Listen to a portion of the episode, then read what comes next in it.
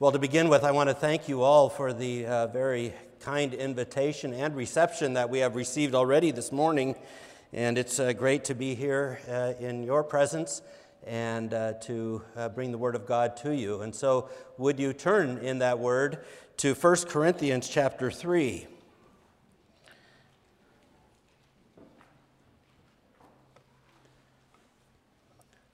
I'm going to read the first nine verses of 1 Corinthians chapter 3. I was uh, asked to preach on this passage, and this passage will be the uh, sort of the theme, uh, as I understand it, for uh, the week, uh, Mission Emphasis Week, and particularly in uh, verse 6. but I want to read from verses 1 through 9. And so let us quiet our hearts and hear the Word of God. But I, brothers, could not address you as spiritual people, but as people of the flesh, as infants in Christ. I fed you with milk, not solid food, for you were not ready for it. And even now, you are not yet ready, for you are still in the flesh. For while there is jealousy and strife among you, are you not of the flesh and behaving only in a human way? For when one says, I follow Paul, and another, I follow Apollos. Are you not being merely human? What then is Apollos? What is Paul? Servants, through whom you believed, as the Lord assigned to each. I planted, Apollos watered, but God gave the growth. So neither he who plants nor he who waters is anything, but only God who gives the growth. He who plants and he who waters are one and each will receive his wages according to his labor. For we are God's fellow workers. You are God's field, God's building.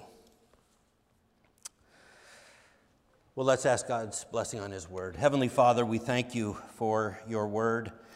We thank you, O Lord, that it is inspired by you and profitable for teaching and reproving and correcting and training in righteousness. O Lord, may that be true now here in this place. Bless its proclamation. May it be proclaimed clearly as it ought and faithfully. Give us ears to hear, hearts that are receptive, and may we, upon hearing, bear fruit to the glory of your name, thirtyfold, sixtyfold, even a hundredfold. For we pray this in Jesus' name. Amen. Well, brothers and sisters in Christ, here at First Chino, I look forward, I have looked forward to being with you. And I can honestly say that I have looked forward being with you for more than six years. Because it was more than six years ago that I was invited to come to this Mission Emphasis Week in 2016 by Quentin Falconer. He contacted me. I was still in Kauai. He contacted me and he, was, he asked if uh, I would be willing to come in January of 2016. And uh, that was like in October of 15. And, uh, and I said, Yeah, I'd love to uh, come out. And so that was the plan. And then in uh, early December, our uh, planting church, the overseeing church of our church plant in Kauai, uh, decided to uh, close us down. And uh, that was in December of 15. And uh, here I was supposed to be doing the mission emphasis here in, in January of 2016. And uh, Pastor Quentin and I had a conversation, and we felt it was best that probably at that point uh, it shouldn't happen. So it's been six years since I had longed to come here and uh, uh, be with you for this mission emphasis week. And uh, what I intend to do is uh, to follow this passage, of course, uh, this, this morning in this service, but also, to, even in this evening, to focus on the God centeredness of, uh, of church planting and church growth. That God is the one who gives the growth, and that He does it His way. So I'm going to be focusing on that in, in this service and then in tonight's service. Uh, in the uh, Sunday school, after this service, uh, I'm just going to be talking about how we ought to be churches that have a passion for outreach and missions. And then uh, this evening, as uh, uh Pastor Niemeyer had said, then that I'll be just talking more some of the, some of the practical things of church planting that I've experienced and lessons learned in that. So uh, that's what I'm planning today. Uh, so let's focus upon that today. Uh, we're talking about church planting and church growth, uh, missions, outreach. We're talking about the fulfillment of Christ's great commission to us that we go into this whole world to make disciples, baptizing them and teaching them all that He has commanded. And that happens, of course, locally, it happens in the local church. This uh, church growth happens here, but it also happens as we plant churches, and I commend you, uh, congregation, for your uh, efforts and, and desire to plant a church in Santa Clarita. Uh, what a wonderful thing that is. And uh, uh, we have been praying for God's blessing on that labor. We also uh, see church growth happening as we send out missionaries and, and uh, into the foreign field where the church is, is growing, and we praise the Lord for that. We ought to be zealous for that. We ought to be zealous for planting and watering. Not as an end to itself, not so that we can just have more people in the pews, have bigger church buildings, not so that we can meet our budget or increase our budget. It's not for those purposes. But the purpose is, as Christ said, to, that we're making disciples, that we're bringing those who previously were lost and dead in their sins and bringing them into the church of Jesus Christ for the glory of Christ. The reason that we ought to have a passion for church growth is so that there would be more people joining us in singing praise to God, that God would receive the praise, that Christ would receive the glory. The reason that we want more people here is so, that there'd be more people bowing in reverence and in confession and in, in, in awe of who God is. That's why. And maybe it's important to make this distinction that, uh, and I want to make it, that there's a distinction between church growth and just numbers. When I was in Kauai, I thought, you know, I could probably bring a lot of people here if I, you know, hired a band and, uh, you know, had a praise music, uh, you know, upbeat praise music in the morning, and, you know, kind of just tailor the ministry to what people might want. And probably I would have got more numbers. But is that truly church growth? And I think there's a distinction. Church growth is when we are making disciples, baptizing them, bringing them into the faith, discipling them in the word, teaching them.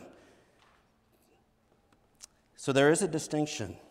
But in all of this, what we want to focus on is that God gets the glory. God gets the glory. The church is God's field, the church is God's building. So we read in verse 9. And so I want to uh, approach this with three points. First is God will not share his glory. That's the first point. The second is that God is glorified in equipping his servants. And the third is God is glorified in growing his church. So God, God's glory will not be shared. God's glory is His alone. He is jealous for His own glory. It is steadfast, it is uncompromised. In Isaiah 42, verse 8, God says, I am the Lord, that is my name. My glory I give to no other. And in Isaiah 48, verse 11, for my own sake, for my own sake I do it. For how should my name be profaned? My glory I will not give to another. And the Corinthian problem here that we uh, uh, read in chapter 3, the Corinthian problem is that they were giving glory to others. And Paul very strongly reprimands them. And he says, You are still infants. You're still infants, spiritual infants. In verses 1 and 2, he says, You know, when, when you first came to faith, when I proclaimed the gospel here in Corinth to you, and you came into the church and you came to faith, of course you were infants. You were new to the faith. There's no surprise there. That's expected, that's normal. New believers coming into the church are spiritual infants. We expect that. But we need to get beyond that. And this is Paul's reprimand. I didn't look into it this morning. I didn't need to, but I assume that you have a nursery here in the church uh, where the infants and the very young children uh, go, uh, and that's normal. That's expected.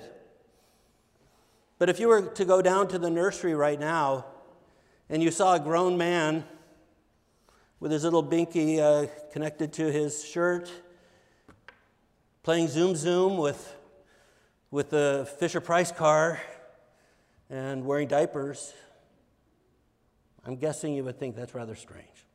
That's, there's something wrong here.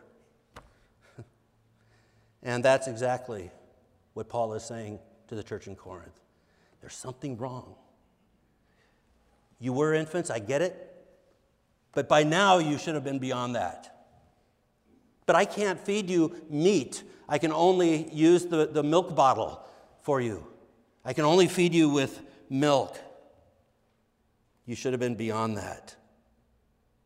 And the reason that he says that, at least one reason, is because of the division and the quarreling and the pride that was happening in the church. There was church division. Because Paul and Apollos, who did not, by the way, cause the division, Paul and Apollos were doing what the Lord had called them to do in the planting in the watering, in the teaching, the preaching, the, the, the, the, shepherding of the flock. All of these things Paul and Apollos were doing, but these two leaders became flashpoints of pride and division in the church. And by the way, it isn't just chapter 3, where the, the, the, first three chapters of this epistle, Paul is dealing with that problem. Look at chapter 1, uh, verses 11 and following. It says, It has been reported to me by Chloe's people that there's quarreling among you, my brothers. What I mean is that each one of you says, I follow Paul, or I follow Apollos, or I follow Cephas, or I follow Christ. Is Christ divided? So, church members are lining up behind their choice leaders. And that's causing division in the church.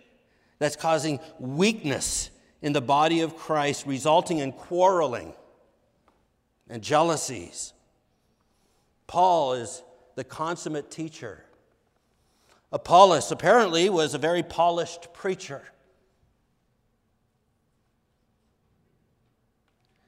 I follow Paul. I follow Apollos. But what was happening is these followers of their particular teachers were giving glory to the teachers and not to the God who gives the growth. That's the problem. That's why they were weak. That's why they were milk drinkers and not meat eaters. But God will not share his glory. God will not share his glory. And Paul, the apostle, sent to this church, speaking the word of God, reprimands them. This is not how it ought to go. And we need to take this seriously as we think about just our church here, this church, as we think about the church generally. Such attitudes of aligning ourselves with men will bring division and quarreling and weakness. It'll leave the church spiritually weak and anemic. Now, why is that important to know? Well, because a spiritually weak, anemic, infantile church is not going to be effective in planting churches, spreading the gospel in outreach. It's damaging to our witness. But when God is glorified, when there is a church that recognizes that, as Paul says, who is Paul, who is Apollos, we're not anything. When, when the church recognizes that and that God is the center and that Christ has the preeminence, well, then that church is healthy and mature and at a place to be effective in planting and watering.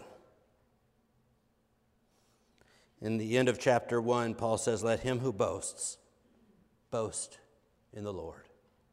Because God will not share his glory, God's glory will not be shared.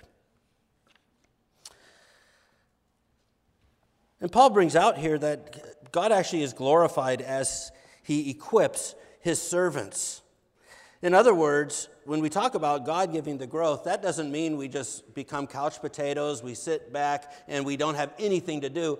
God equips his people, God equips leaders to do certain things, and that is God's intent, that is God's purpose. We should be about planting, and we should be about watering. We're God's servants. This is how Paul describes himself. Look at verse 5. What then is Apollos? What is Paul? Servants. Servants. It means we need to readjust maybe the, the way that we think about our leaders in the faith, church leaders, leaders in the church. They're servants. The word is table waiters. Really, it's what it's referring to table waiters. We're not the honored guests here, Paul is saying. We're not the head of the table. We're not the owner of the house. We're not the master chef. We're just table waiters. That's what we are. We're servants table waiters, humble service. That's true of me and my labors in Denver right now. That's true of Pastor Niemeyer and Pastor Squeers. That's true of your elders. We're just table waiters. That's what we are. It's true of Michael Kalajian and Santa Clarita. Servants table waiters who are conduits. Notice that servants, verse 5, through whom you believed. Through whom? We're just conduits. We're servants through whom you believed. The power that brought you to faith, the power that brought you to salvation in Jesus Christ, does not come from or reside in us, does not reside in any man, any human being. It flows through them, like the water pipes in your home. We can be very thankful for the water pipes, but it isn't the water pipes that gives us life and refreshment. It's the water that flows through the pipes that for which we're most grateful, for which we're most thankful. And Paul and that's what Paul is saying. We're just the pipes. It's just coming through us. Who's Paul? Who's Apollos? We're not your Savior. We're not the gospel. We're not the Holy Spirit. That's not who we are. We're not the source of power. We're just servants that God, in His sovereign mercy, has used to equip and to serve the food of His Word. And in fact, he says in verse 8, He who plants and he who waters are one. So there's a, a unity. Rather than division, rather than jealousy and strife, there's unity. We are one, he says. Paul plants, Apollos watered, but we are one. Now, what does he mean by that? And this, again, this is very important. As a church, interested in missions as you are, interested in church planting as you are, this is so very important. We are one. Your leaders are one. They're, they're one in, in the message. Paul says earlier, I, I preach Christ crucified. I mean, nothing else. That's is Christ crucified. That's the message that we bring to you. That's the message that we preach. And we need to be united in that. That needs to be the center of, of, of, of what we proclaim, what we preach is Christ, Christ crucified. Dear brothers and sisters, just recall, I read, I, I preached recently through the book of Revelation in my home church. When you come to, to the end, of course, it's glorious, and John is given this vision of the bride of Christ. An angel says, Let me show you the bride. And he takes him up, and then it says, and John says, I looked, and behold, the holy city, the New Jerusalem. The, the, the holy city, the New Jerusalem, is the bride. The bride is the city. And it goes on and says that there's nothing unclean that can enter that city. Nothing that defiles can enter that city. Now, the problem is there's no one righteous. no, not one. For all have sinned and fall short of the glory of God. That's the tragedy of life here on this earth. That's the tragedy of being human, of being sons and daughters of Adam and Eve. There's no one righteous, no, not one. So, how can I, one of these no, not ones, how can I, who's sinner, who, who is defiled, unclean, be received into that holy city, into the new Jerusalem. How can I have that eternal blessedness with God for all eternity? How does that happen if nothing unclean can enter that city? That's Revelation 21 27. Nothing unclean. And the answer is that God in love sent his Son Jesus Christ, into this world, took on our flesh, and took my sins upon himself. My uncleanness, my defilement, he took on himself, and he bore the punishment and the wrath of God for me and for you, for all who believe. And not only that, but his perfect obedience and his righteousness is granted to us. It's given to our account so that when we are before the, the, the throne of God, God looks upon us and he sees us righteous in Christ, cleansed. We're, we're dressed in his robes of righteousness. And we are welcomed into that eternal blessedness.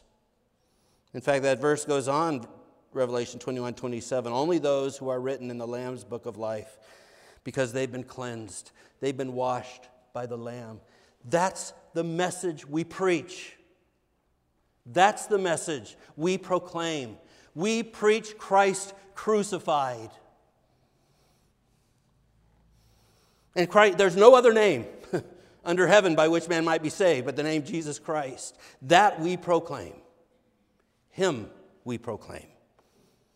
We're one in message. There's a unity there. We're one in purpose to build up people so that they can so that they know Christ, so that they believe in Christ and are growing in the faith, so that Christ has the preeminence. We're one in dependence. We are dependent on Him, the one spring of life, and one in love. Love for the Lord who redeemed us, and love for the congregation whom we serve. Who's Paul? Who's Apollos?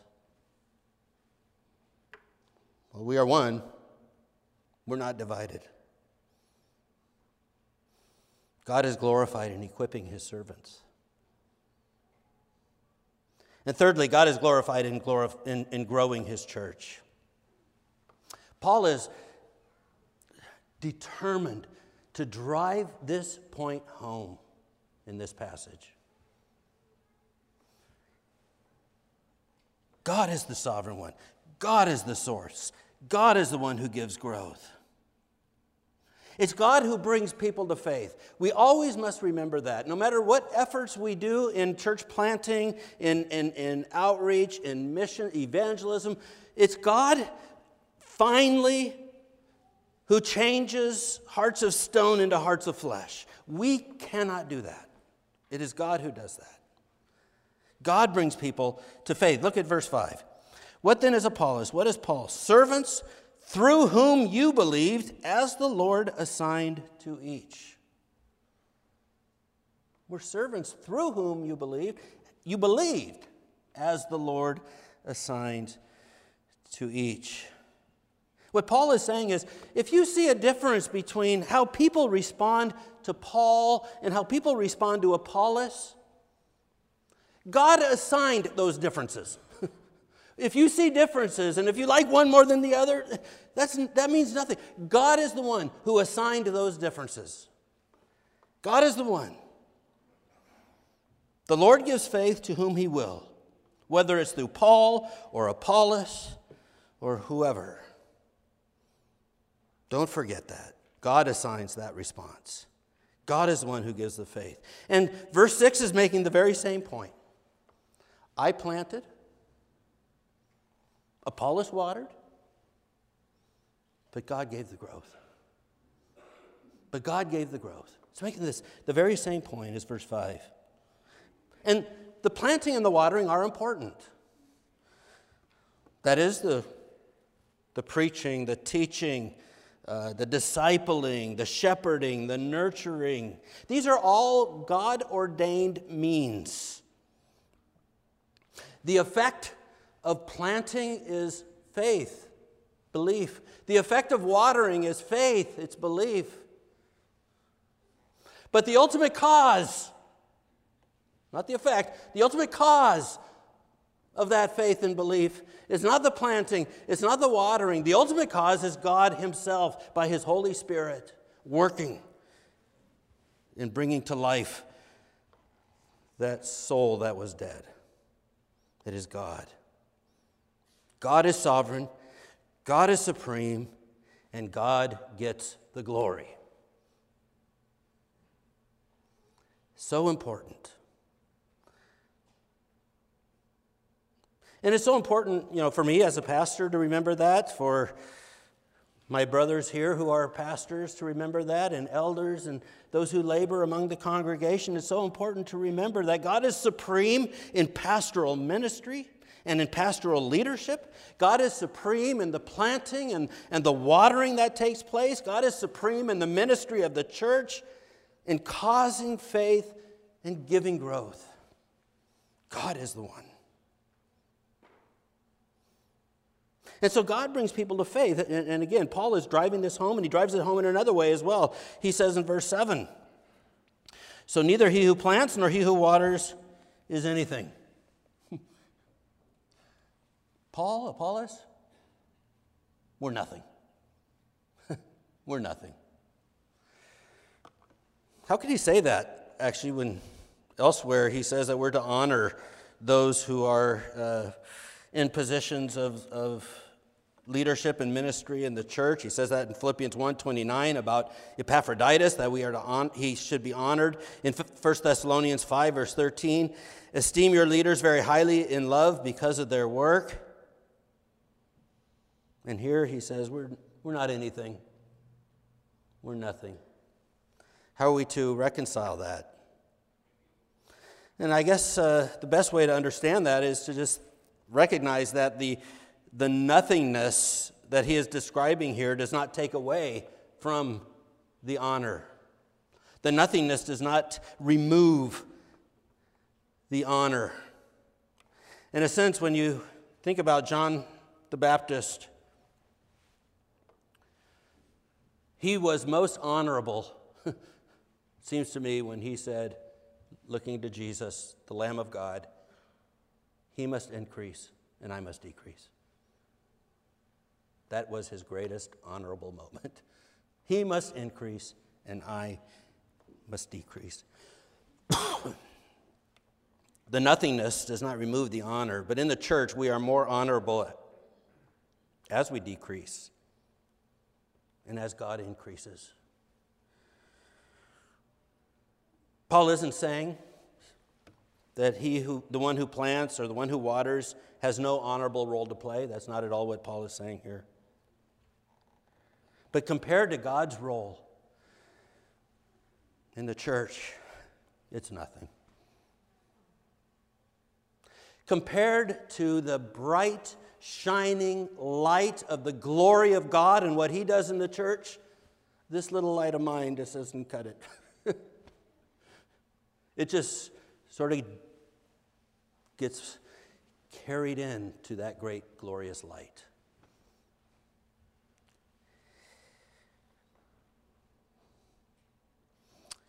And he says, We are God's fellow workers, verse 9. The idea, by the way, is possessive. We are God's fellow workers. Uh, Apollos and I, he is saying, are fellow workers with each other who belong to God. So he's not saying we're God's fellow workers in the sense that there's Apollos and there's Paul and there's God. We, that we're, he's the third one. Uh, that's not at all what he's saying. We are God's possessive fellow workers. God is supreme, God is sovereign. The planter and the waterer are God's. And, brothers and sisters, so are you. Each and every one of you. You are God's. The church is God's. It's God's field, it's God's building. You belong to God.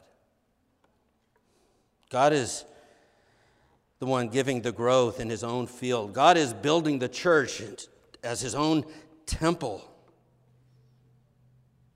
But you are not your own. You've been bought with a price. You belong to God. You don't belong to your leaders, to your pastors, to your elders. You don't belong to them. You belong to God because you belong to Christ. Those who are worshiping in Santa Clarita today, they don't belong to you. They don't belong to their leaders. They also belong to God. They are His. That too is, is His building and His field. And that's a good thing. that's a good thing. Because that is our confidence. Because it is God who gives the growth. And because God gives the growth, He gets the glory. Let's pray. Father in heaven, we thank you again for your word, and we thank you, Lord, for correcting errors and uh, those wrong places that we tend to go when we look at leaders and when we think about church planting. Thank you, Lord, for this passage to help us understand foundationally what is taking place.